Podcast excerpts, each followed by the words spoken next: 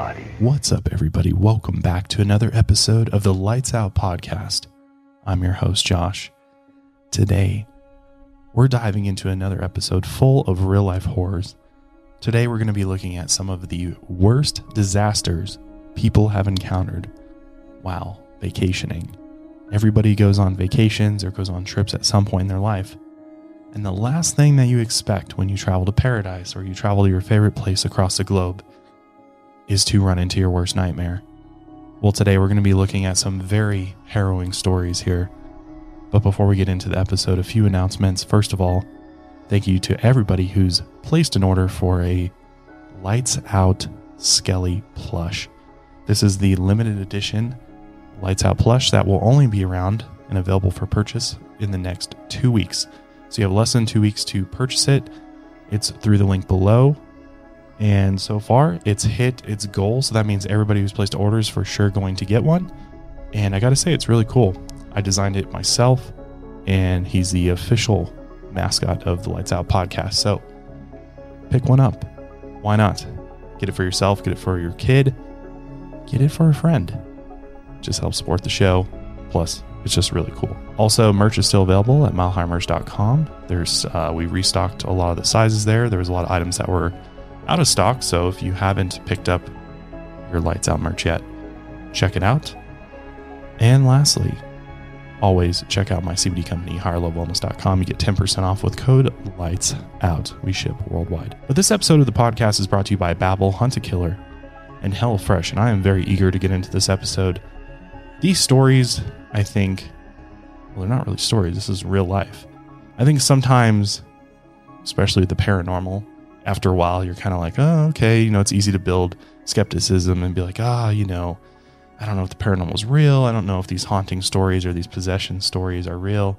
Well, today is 100% real. Everything in this episode is real life stories of people's worst experiences while vacationing. And I think there's just something so spooky about real life horrors, like we saw with the amusement park disasters. I mean, it's just absolutely horrifying what can go wrong. And today we're going to look at what can go wrong while you're supposed to be relaxing.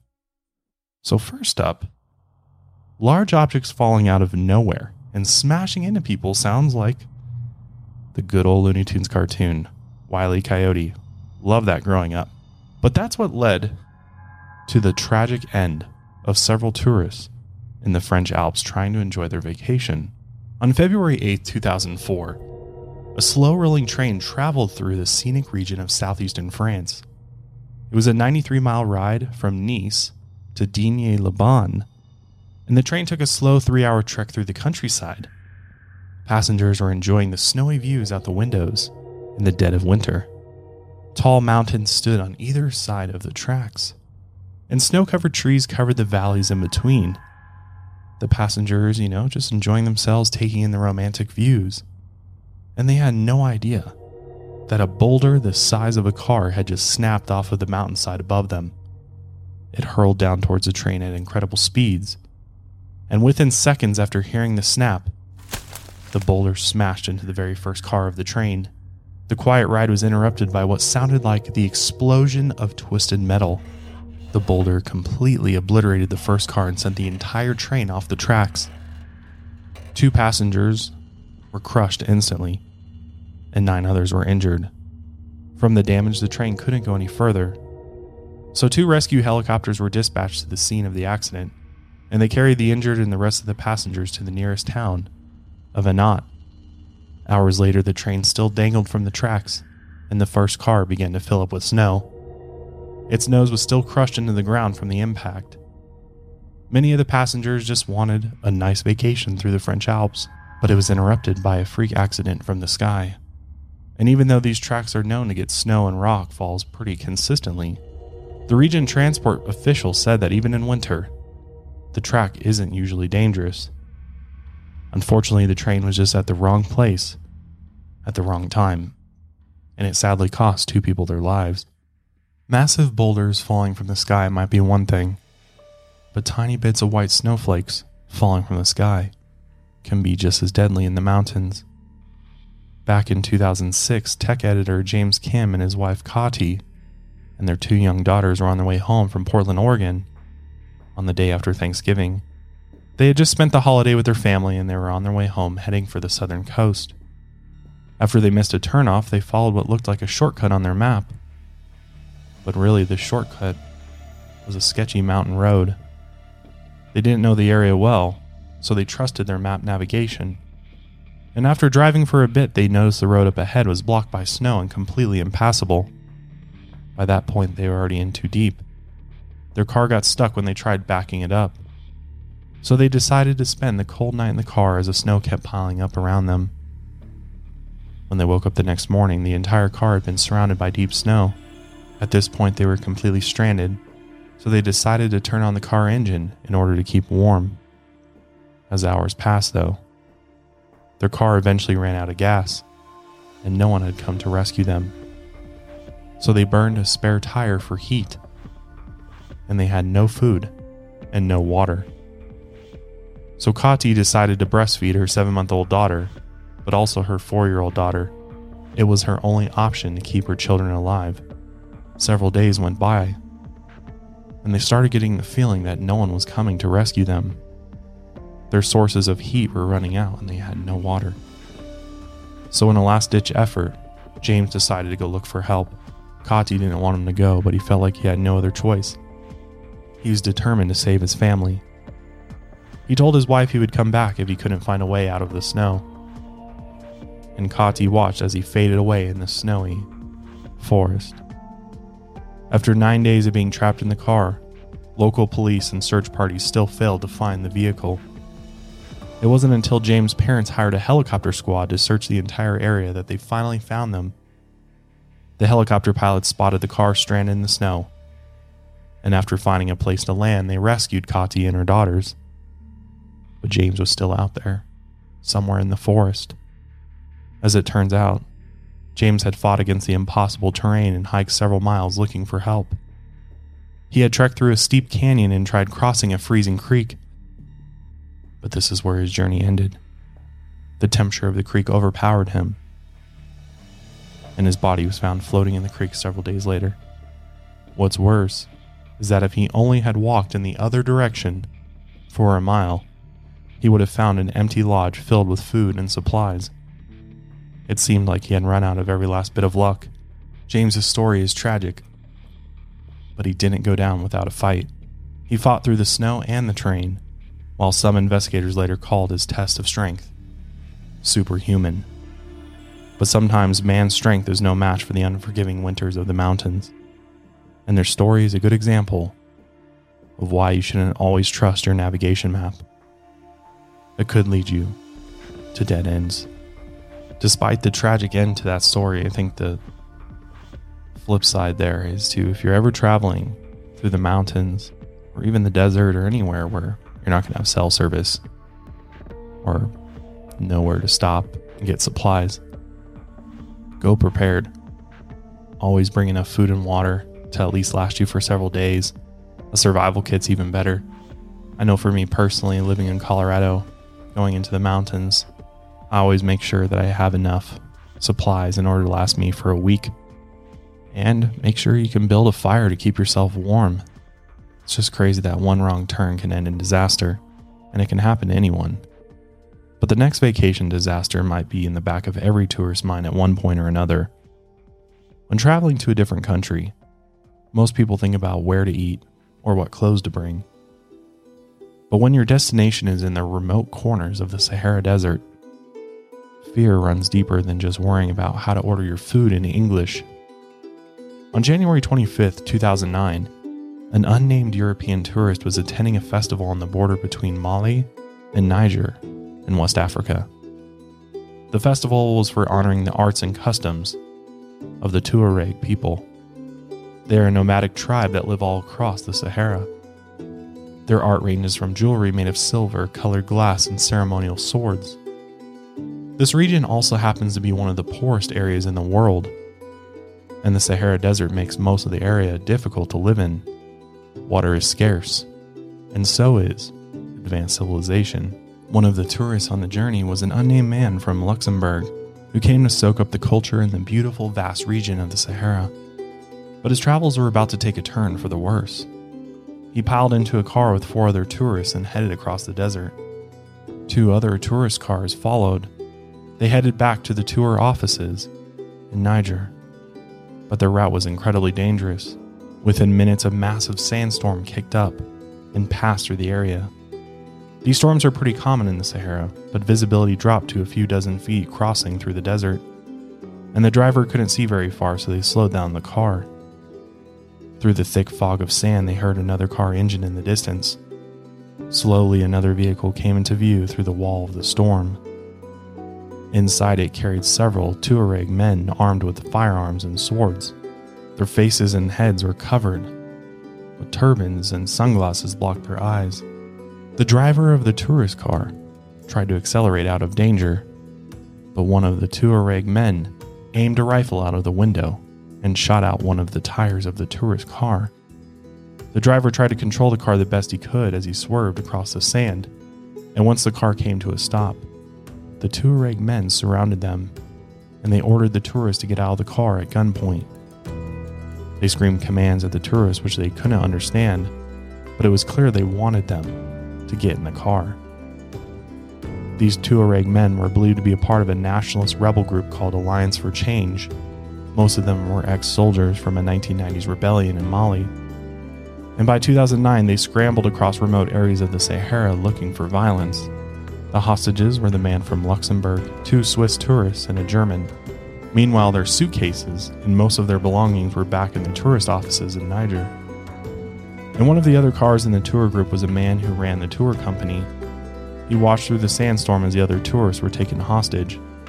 Luckily, the tourist vehicle he was in was able to get away. The Tuaregs only had enough manpower to take over one of the three tour cars, so the other two sped through the sandstorm, heading back to the offices in Niger. The tourists who were taken hostage were never seen or heard from again. After the incident, officials from Mali and Niger began arguing over what side of the border the hostages were taken. The tour company owner said he was pretty sure they were in Mali, but in the middle of the desert, it's hard to know where the border is. It isn't marked. Plus, they were caught in the middle of a sandstorm. The border has been known for its violence as well as an easy place to smuggle drugs into Europe, and this wasn't the first time people had disappeared from this area. Just the year before, two Canadian diplomats entered the region and were never seen again. No one knows what happened to the hostages, but most assume the worst. All the tourists wanted was to absorb the arts and culture of the region, but their journey ended in a nightmare concealed by a sandstorm. So now, people that travel through this border region between Mali and Niger know that a sandstorm isn't even the scariest part of the Sahara. It's what hides within. This tragic story reminds me just how important it is to check with your embassy in the country that you're going to be traveling to. Not only should you check in with them, but also see if there's any security warnings because a lot of times they will outline regions of the country you're visiting that you probably shouldn't go to because there is an increased level and risk of violence or kidnapping there. But in this scenario, it really just seems like they were in the wrong place at the wrong time and that the sandstorm provided that window of opportunity for them to be kidnapped. Truly horrifying, though, I can imagine. Most aren't lucky enough to tell their tale of being kidnapped. Like the hostages in the Sahara I just talked about, they're usually never heard from again. But in the case of Judith Tebbutt, she survived to tell her story. Judith and her husband David were husband and wife from Britain. They had been married for 30 years and they had first met in Kenya all those decades ago. So, for a nice vacation, they figured why not go back to where it all started? In September 2011, they spent a week on a safari in a Kenyan game reserve before heading to Kiwayu Beach Resort. The resort was on an island 25 miles from the coast of Somalia. The resort was beautiful, but Judith had a bad feeling from the very beginning. The whole place was quiet, no other guests were at the hotel besides Judith and David. While most would kill for a whole resort to themselves, Judith knew something was wrong. The room they stayed in was also really far away from the main building, so they were even isolated from most of the staff. Judith tried to be positive about it, and David joked about their situation. But by that first night, it became obvious why the resort was empty. After going to bed, Judith woke up to the sound of her husband struggling with someone in the dark. Then she saw the figure of her husband standing at the wall with his hands above his head. Then she felt someone jab in her stomach with the end of a rifle barrel. Hands wrapped around her, and before she knew it, they dragged her out of the hotel room and down the beach. Barefoot and still in her pajamas, they forced her into a small fishing boat and threw her on top of a stash of fuel canisters. And with no time to waste, they sped out to sea. Her husband was nowhere to be seen. Even from the earliest moments of terror, Judith figured she needed to take as much control over the situation as she could. She knew she needed to survive.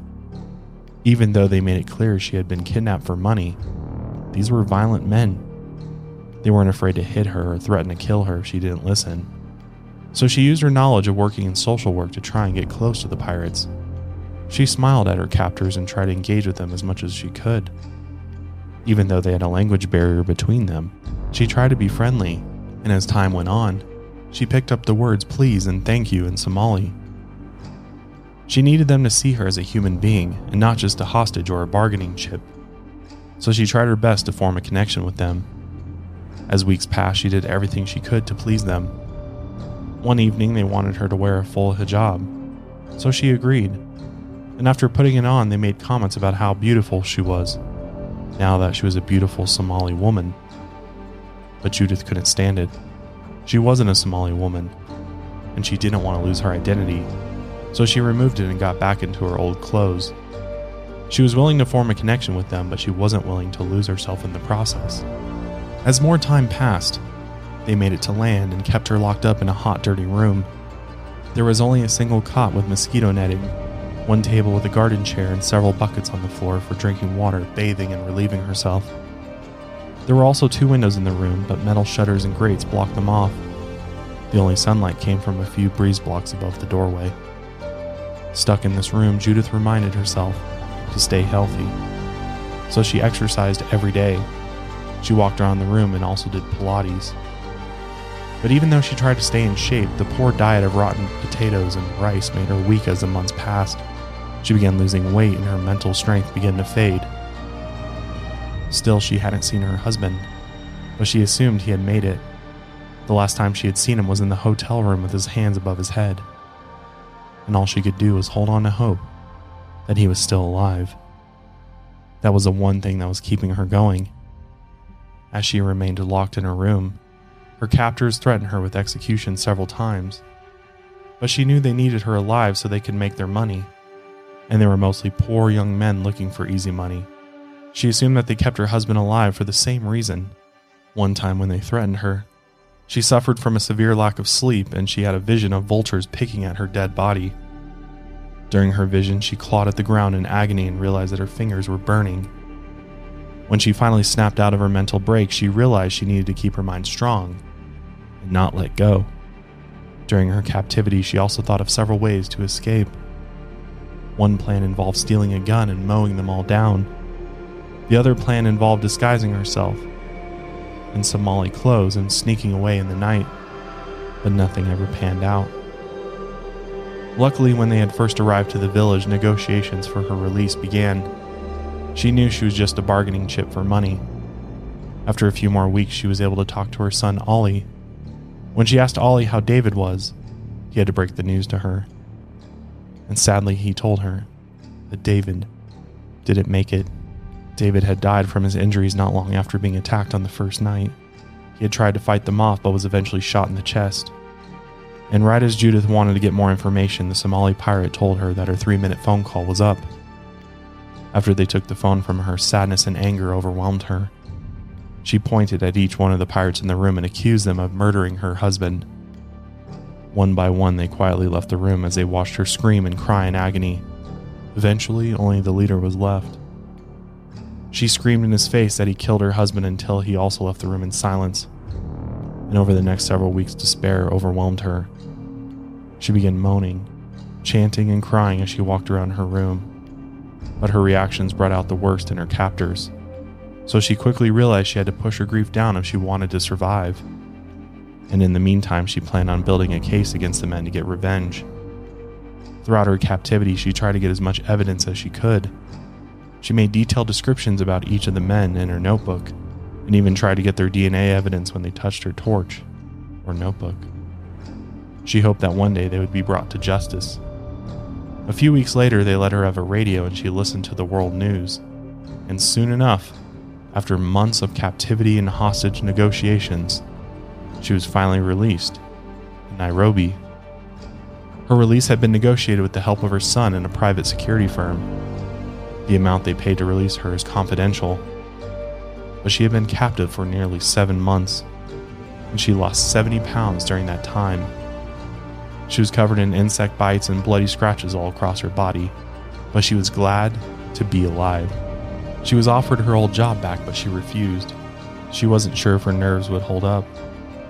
She still tried to return to somewhat of a normal life, but she quickly realized nothing would ever be the same again.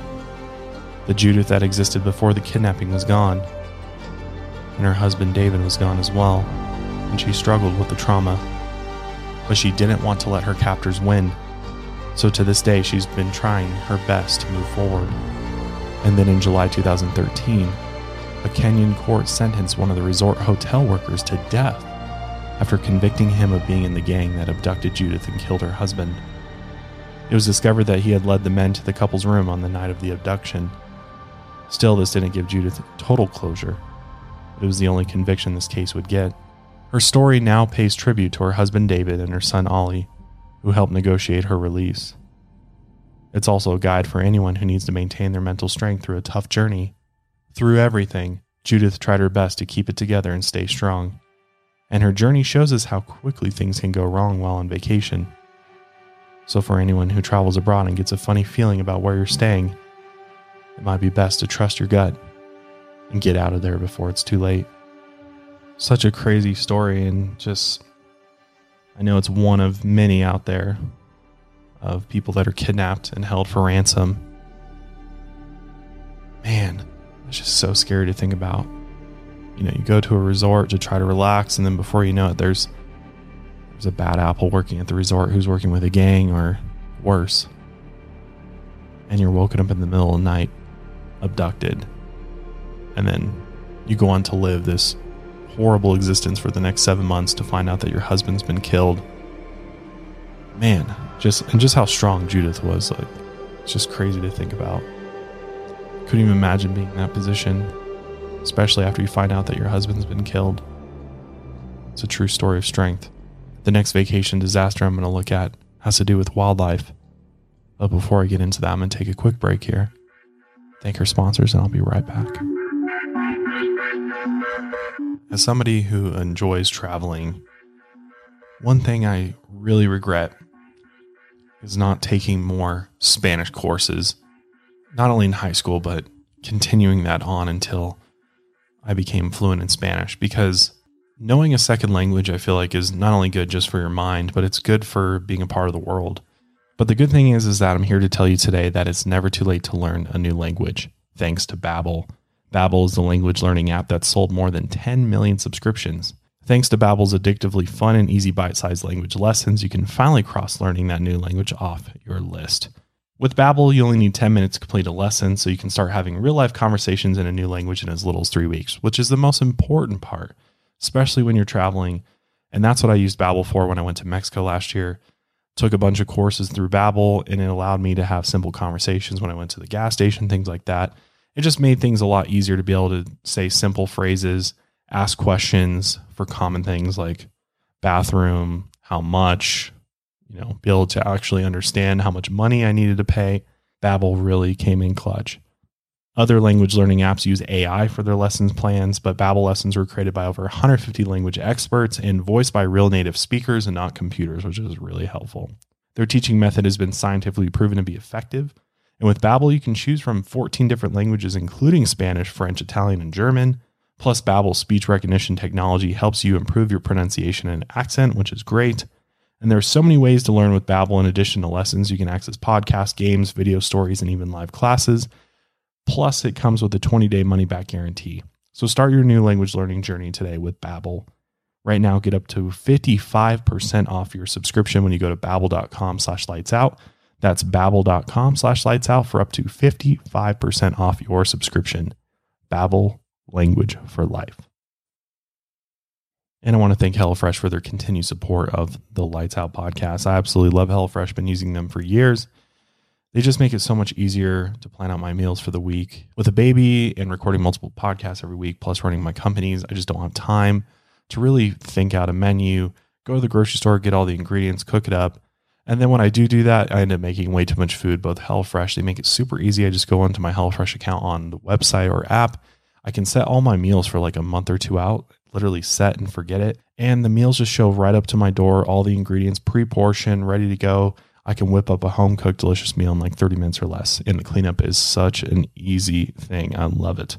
And right now, fall is the perfect time to cozy up with some delicious sweets. Get the whole family involved with HelloFresh's limited edition kid friendly baking kits, which is really cool. Plus, HelloFresh isn't just for dinner. Shop HelloFresh Market for quick breakfasts, wholesome snacks, and even desserts. You'll find everything you need to satisfy your cravings without stepping foot in the grocery store or mini mart, which is really, really helpful. HelloFresh works with your schedule. Plans are flexible and you can change your meal preferences, update your delivery day, and even change your address with just a few taps on the HelloFresh app. And there's always something new on the menu, which I love. Their recipes are always changing from family friendly to fit and wholesome, or even veggie recipes or something to please everyone. You can swap proteins, you can add proteins, remove proteins. It is the best meal kit out there. I can't tell you how much I love it enough. The produce has always been top notch, better than what I even get at the grocery store because it's literally like farm to table. The meats are all top quality. Never had an issue with it. So what are you doing? Go try out HelloFresh right now. Go to HelloFresh.com slash lightsout16 and use code lightsout16 for 16 free meals across seven boxes and three free gifts. Go to HelloFresh.com slash lightsout16 and use code lightsout16 for 16 free meals across seven boxes and three free gifts. So, other worries that come from traveling across the world have to do less with hostage negotiations and more with the fear of dangerous wildlife. Many tourists leave their comfy suburbs of squirrels and raccoons and journey into parts of the world with much more bloodthirsty animals. That's to be expected in places like the Amazon or the Australian outback. But what happened to Dr. Kate Stone, even the most careful traveler couldn't predict her story. In early 2014, Kate traveled to the Scottish Highlands to visit her friends. This area is not known for having any predators. There aren't any bears, wolves, lions, or large carnivorous predators in Scotland. The region has diverse wildlife of friendly animals like outdoor cats, small birds, and deer. But Kate got to experience a much stranger side of Scotland. While enjoying a vacation with friends, she went to a late night party at the local inn. At the end of the night, a local musician invited Kate and her friends back to his place for a nightcap. When they got there, none of them noticed a large male deer had wandered into the garden next to his house. In the dark, they startled the deer with the noise they made while approaching the house. It bolted from the garden gate with a loud crash, and before Kate could even understand what was going on, she felt something smash into her throat. The deer had rammed its antlers into her neck at full speed.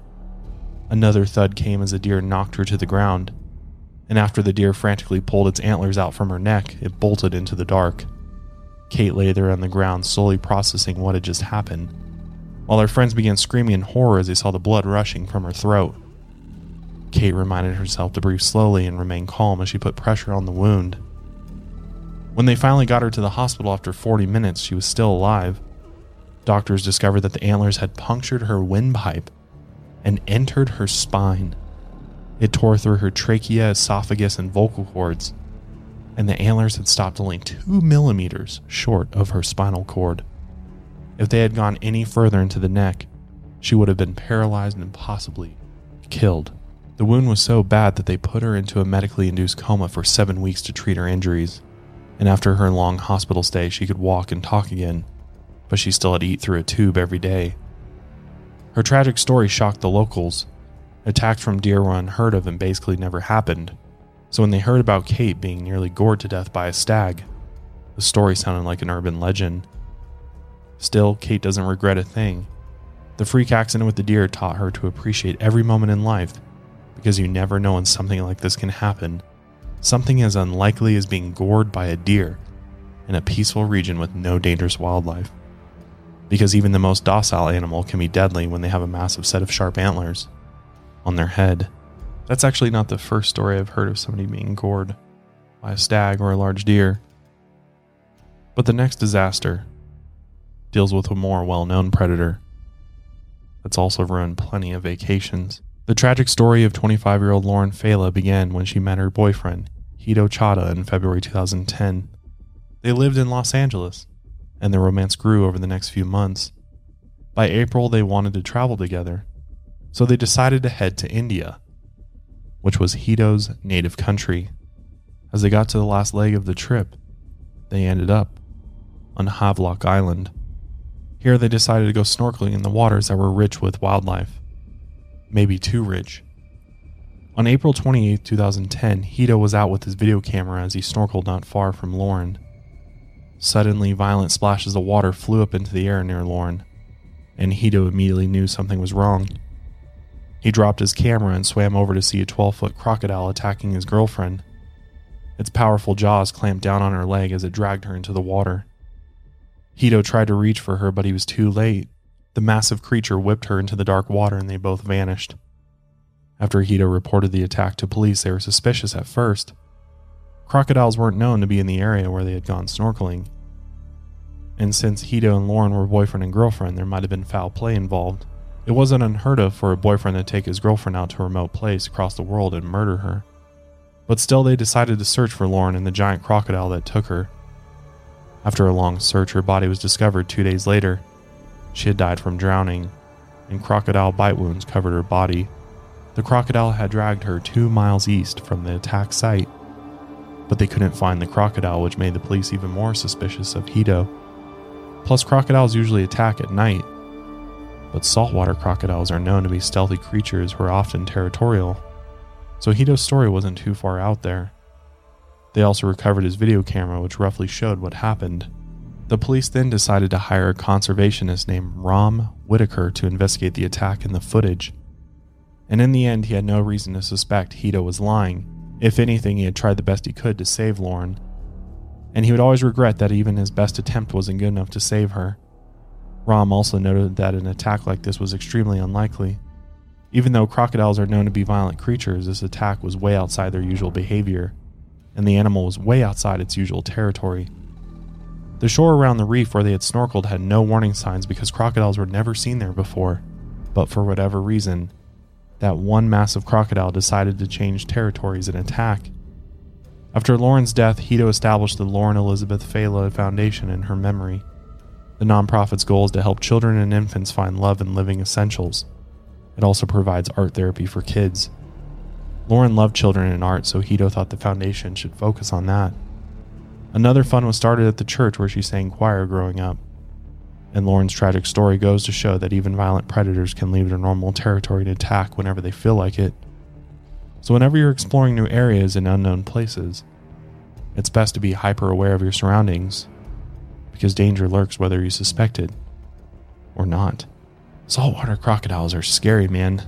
I just saw a video of a saltwater crocodile. I think was like, gosh, it was like on a beach in maybe Florida or something. I was like, oh my god. You know, when you're at the ocean or the beach snorkeling, you're always like in the back of your mind, you're like sharks, sharks, sharks, sharks. But it's not the sharks you even have to worry about. Saltwater crocodile, and saltwater crocodiles are big too. I mean, ah, it's just so horrible, so scary too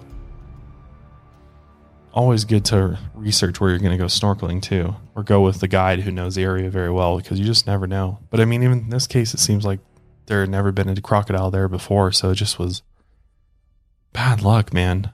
Just random bad luck. After hearing that story, you might think that coming across an angry 12 foot crocodile is one of the worst creatures you could ever cross paths with on vacation. But what if a creature smaller than a fly could cause as much terror? A 27 year old British tourist named Rochelle Harris lived through her own personal nightmare after returning from a vacation in Peru in 2013. Soon after she got home, she began hearing faint scratching sounds coming from inside her head. At first, she thought, maybe I'm just going crazy and I'm just making up these sounds in my head. But along with the noise, she began experiencing mind shattering headaches and shooting pains down the side of her face. She then noticed a thin white ooze that dripped slowly out of one ear. After this, she quickly went to see a doctor, and at first the doctor brushed it off as an ear infection. But after looking a bit closer deep down her ear canal, the doctor saw something squirm It looked like a white worm pulsing and shifting around in her ear. They sent a small camera down her ear canal where they saw a swarm of flesh eating maggots wriggling around, eight in total. It was a larva from a fly known as the New World screwworm fly. It was a big insect known for seeking out pets, livestock, and wild animals as hosts, but occasionally they pick human ear canals to lay their larvae. This insect has been successfully eliminated in the US, but they still plague Central and South America. And to make everything worse, they feed on dead and diseased flesh. The surgeons eventually extracted each maggot one by one. They slowly tweezed and pulled at the worms until they let go of her skin. And when they were done removing them, they called it a writhing mass of maggots. And they noticed a tiny hole had been chewed through her ear canal where they were feasting this was the scratching noise that she had been hearing. The maggots were chewing a hole through her ear canal. Luckily, she didn't suffer any serious long term damage, and she ended up with a bright outlook. After the disgusting ordeal was over, Rochelle said she was no longer squeamish about bugs. I mean, how can you be when you've had maggots living in your ear canal? Ugh, God, that just, ugh, shivers down my spine just thinking about that. Ugh. That's like one of my worst fears, like a parasite or some type of nasty creature laying their larva inside my body. Ugh, just disgusting.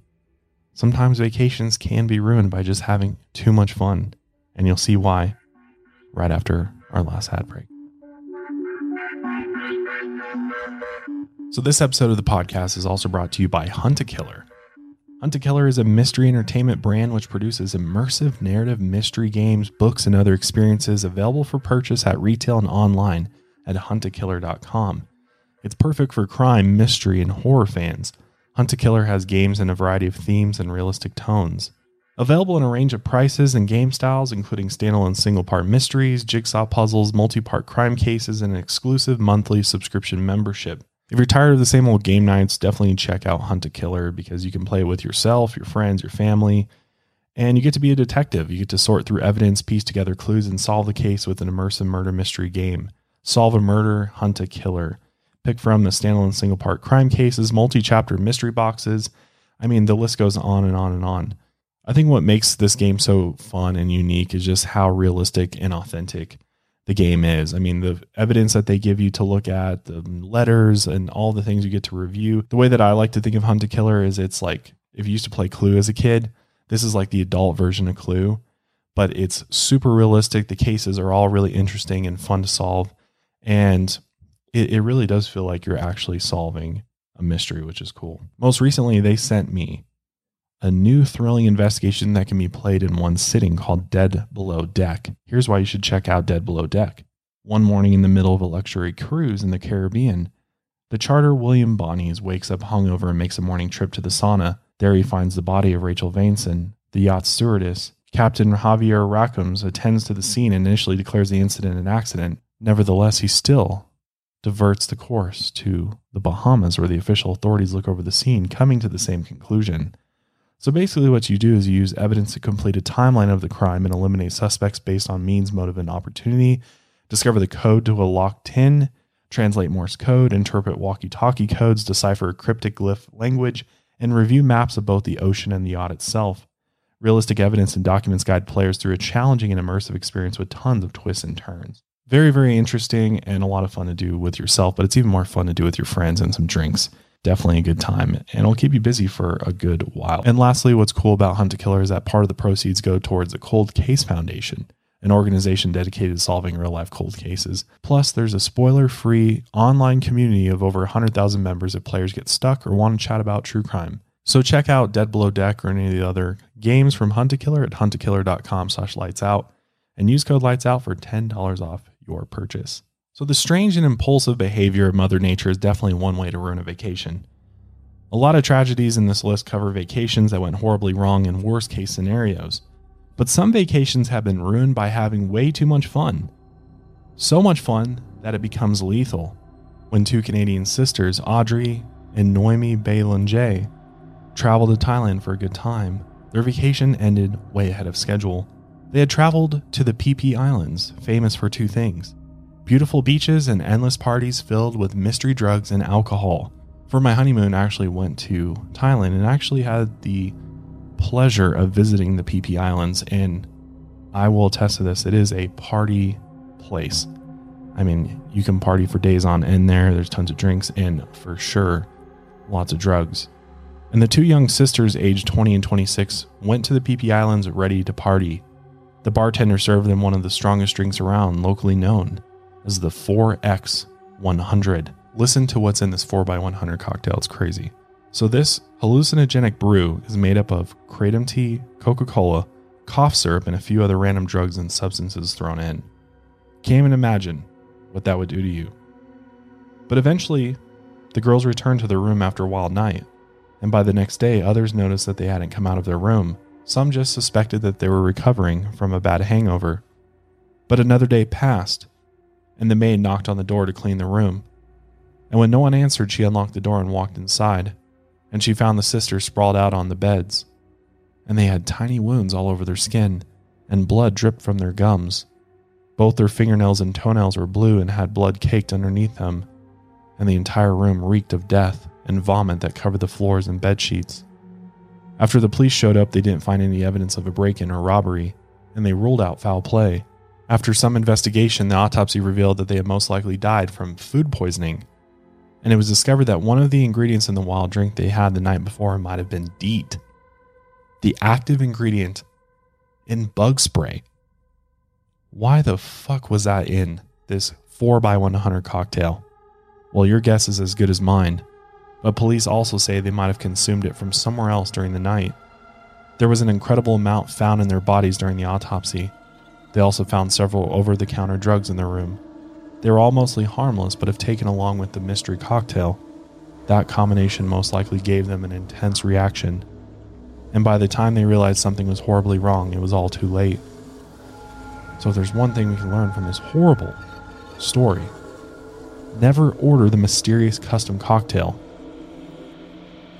Or, oh, man, you don't want to end up like these two sisters. So sad. So sad. Very, very dangerous. Definitely don't want to mix drugs together ever. But the last vacation disaster I'm going to take a look at today doesn't deal with freak accidents, deadly mistakes by tourists, or hostage situations. But this one gruesome story deals with a huge mistake made by organized crime. In September 2010, the Mexican cartel gained an incredible amount of power and influence across North and Central America. While running international drug trades, they knew how to keep hold of their territories through gruesome acts of violence. They were known to execute people in horrific ways and wipe out rival gangs in the blink of an eye. In the seaport city of Acapulco, Mexico, 20 male tourists had traveled into the city looking for a place to stay. Many of them were relatives or friends. They worked as mechanics and saved up money each year to go on vacation. And on September 30th, 2010, they suddenly disappeared. With no trace left behind, they vanished from the city this wasn't unheard of, especially if the men were connected to the drug cartels. But as far as authorities could tell, these men were simply on vacation, having a good time and minding their own business. They had no connection to the drug trade. But several weeks later, 18 of their bodies were discovered in a mass grave. Each one had been executed. Some had their heads removed, and others were disemboweled. Two of the tourists were still missing, and everything pointed to the cartel. And sure enough, it was. After authorities arrested a drug baron, Carlos Montemayor, a few weeks later he came clean and admitted why the men were murdered. It was a lethal mistake. A faction of his gang mistook the male tourists for members of a rival gang. They forced them into vehicles, drove them out to the desert, and executed them. In the year before, Mexican Marines had killed a major cartel boss, and his death split two of the other barons into a civil war and their bloodlust was so strong that they accidentally kidnapped and killed these tourists for no reason. From 2006 to 2010, more than 28,000 people had died from drug related violence in Mexico, but now the violence had reached innocent tourists. The outrage hit a new high, and two of the men were never found. So remember when you're planning a vacation, you might want to try to avoid places that have civil war, organized crime. Again, check the embassy websites because you just never know. And you want to try to be as safe as possible when you go on vacation because you want to have a good time. You don't want to have to worry about your life being in jeopardy. You don't have to worry about the wildlife attacking you. You want to be able to go on vacation and just relax. That's the whole purpose of it. So, my hope with these stories is that you can take something away from each and every one of them. Obviously, some are just wrong place, wrong time, bad luck. I mean, you can chalk it up to whatever you want. But some of these did have ways to prevent it from happening. So, hopefully, you know, much like the amusement park episode, Make sure the rides are safe. Make sure they're inspected. Don't ride the rides at fairs, for God's sake. Vacations, be safe. Do your research. Check forums. Ask other people who have been there because it's so important that you go, especially to foreign countries or places you've never been before, armed with the knowledge that you need to be safe so that you can relax and have a good time. But that's where I'm going to end today's episode. There will be more future parts of worst vacation disasters because obviously there's tons more. So if you have any ideas of others I should cover, leave me a comment. You can also email me at lop at milehigher.com. I have a suggestion form, I believe, in the description box as well, where you can leave a suggestion for a future story. But this has been part one of Real Life Horrors Worst Vacation Disasters. With that being said, which one of these stories scared you the most? Maybe you have a similar story. Hopefully not. But let me know in the comments which one you found was the scariest to you, which one really hit you the hardest. But with that, I'm going to wrap up today's episode there. Make sure you subscribe to us on YouTube, follow us on Spotify, subscribe on Apple Podcasts. It does really help us out. Thank you to everybody who's left a review and rating for us as well. I do like to go and review those and, and just get critiqued on the show and how I can possibly improve it more.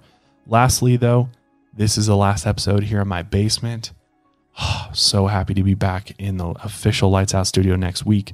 So thank you guys for your patience during this time, but I will be back in my home base next week. Thanks again for joining me for another episode of Lights Out. And until next time, lights out, everybody.